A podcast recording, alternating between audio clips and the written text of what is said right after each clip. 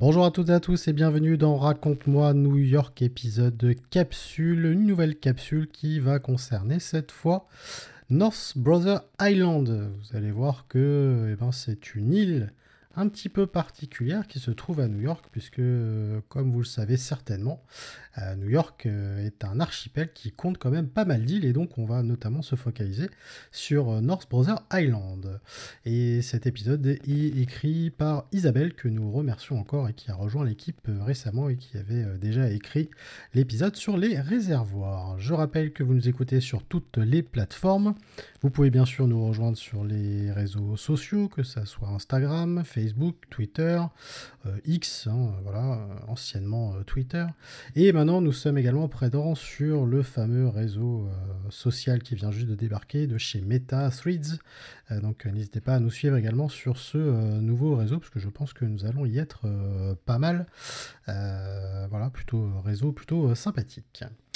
et bien sûr, n'hésitez pas à noter et à liker les épisodes. Euh, et puis également, si vous pouvez partager, également si vous souhaitez participer, eh n'hésitez pas à nous envoyer vos petits messages. Et donc tout de suite, nous allons parler de North Brother Island.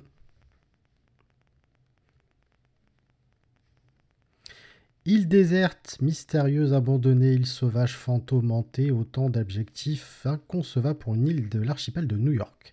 Située sur l'East River, juste entre le Bronx et Riker Island, elle a tour à tour hébergé un hôpital, un lieu de quarantaine, puis un foyer d'accueil et de soins pour les drogués. Elle dépend désormais du département des parcs et loisirs de New York et a aujourd'hui un intérêt de réserve naturelle. Voici l'histoire de North Brother Island. New York est un véritable archipel qui compte entre 36 et 42 îles selon la marée. Bien entendu, la plus connue est Manhattan et derrière elle Long Island qui comprend les quartiers du Queens et de Brooklyn, Staten Island derrière la Statue de la Liberté. Seul le Bronx est rattaché au continent.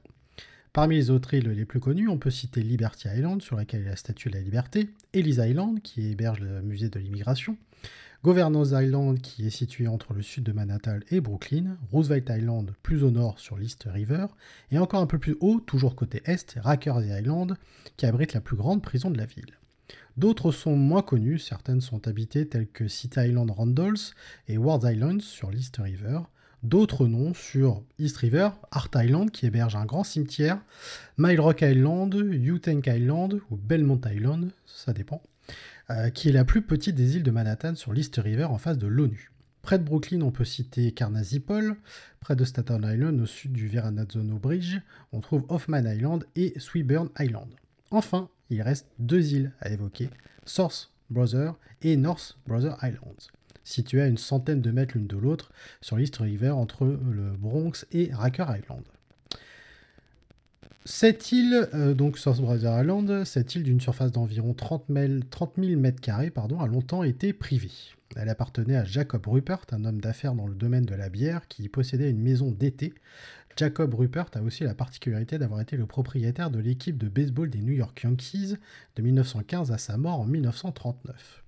Depuis 1975, personne n'a habité sur l'île et il n'y existe plus d'habitation. Rachetée par la ville de New York en 2007, elle est aujourd'hui une réserve naturelle. À une centaine de mètres au nord de sa petite sœur, North Bryson Island est plus grande avec une surface de 50 000 m2. Inhabitée depuis 1963, elle n'est pas accessible au public. Son histoire est quand même très fascinante. L'histoire de North Bryler Island a commencé à la fin du 19e siècle lorsque la ville de New York a acheté l'île afin d'y construire un hôpital.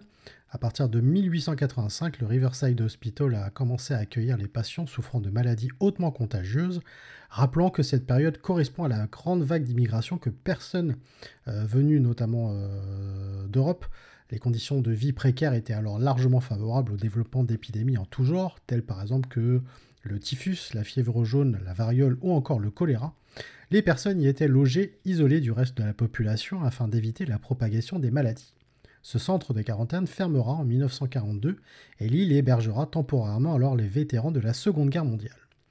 Dans les années 50, North Brother Island devient un centre de réhabilitation pour jeunes drogués, puis l'île est abandonnée au début des années 60.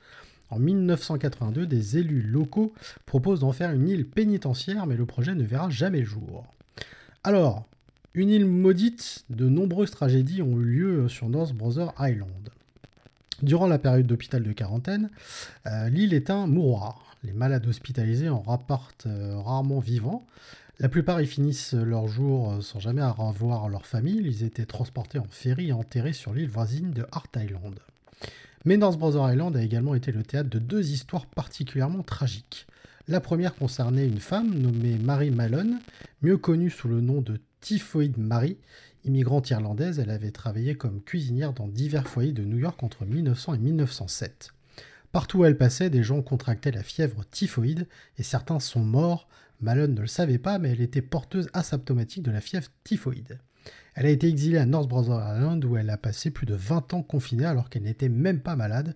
Elle y mourra en 1938. En anglais, l'expression Typhoid Mary est utilisée pour désigner quelqu'un qui répond involontairement une maladie.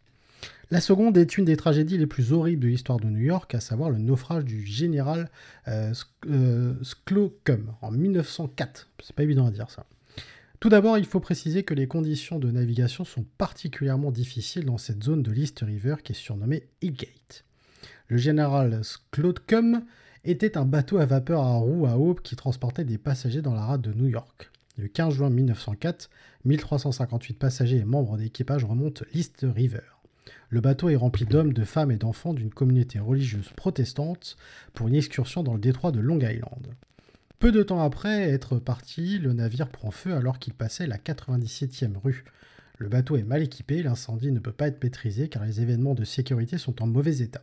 Le capitaine tente alors de diriger le navire vers North Brother Island, dans l'espoir de s'y échouer et de pouvoir évacuer les passagers. Mais le feu grossit et les passagers se jettent à l'eau. Depuis les rives de North Brother Island, de nombreux membres du personnel de l'hôpital assistent à la scène avec horreur mais ils ne peuvent strictement rien faire. La plupart ne savent pas nager, d'autres sont gênés par leurs vêtements épais. Plus de 1000 passagers sur les 1358 passagers sont décédés, brûlés ou noyés, et les corps des morts se sont échoués sur les plages de l'île. Presque aussi meurtrier que le naufrage du Titanic, à savoir 1500 décès, le naufrage du général Slocum en juin 1904 était, jusqu'aux attentats du 11 septembre, la pire perte de vie humaine de l'histoire de New York.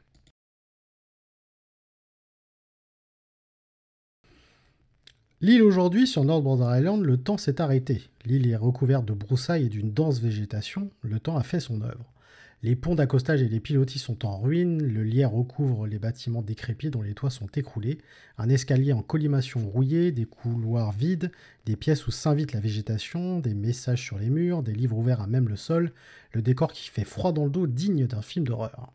Elle a aujourd'hui un intérêt scientifique et écologiste, elle abrite différentes espèces d'oiseaux et l'île est protégée par le département des parcs et des loisirs de la ville de New York. L'accès y est très restreint, il est réservé aux visiteurs qui ont une raison universitaire ou scientifique impérieuse. Une curiosité découverte au gré de navigation internet sur des sujets en lien avec la Big Apple, prouvant encore une fois de plus combien cette ville peut être surprenante. Un territoire désert et sauvage où le temps s'est arrêté, aujourd'hui réservé à la faune et à la flore, aux photographes et à quelques privilégiés, île déserte et mystérieuse située juste au cœur de la plus grande mégalopole moderne du monde et de son million et demi d'habitants, une histoire particulièrement fascinante. Voilà ce qu'on pouvait dire notamment sur l'histoire de cette euh, île très très mystérieuse. On espère en tout cas que ça vous a plu. On remercie beaucoup Isabelle pour euh, son texte. Euh, merci à elle pour sa participation. Quant à nous, eh ben, écoutez, on se retrouve pour une prochaine capsule. En attendant, eh ben, je vous dis à très bientôt. Salut à toutes et à tous.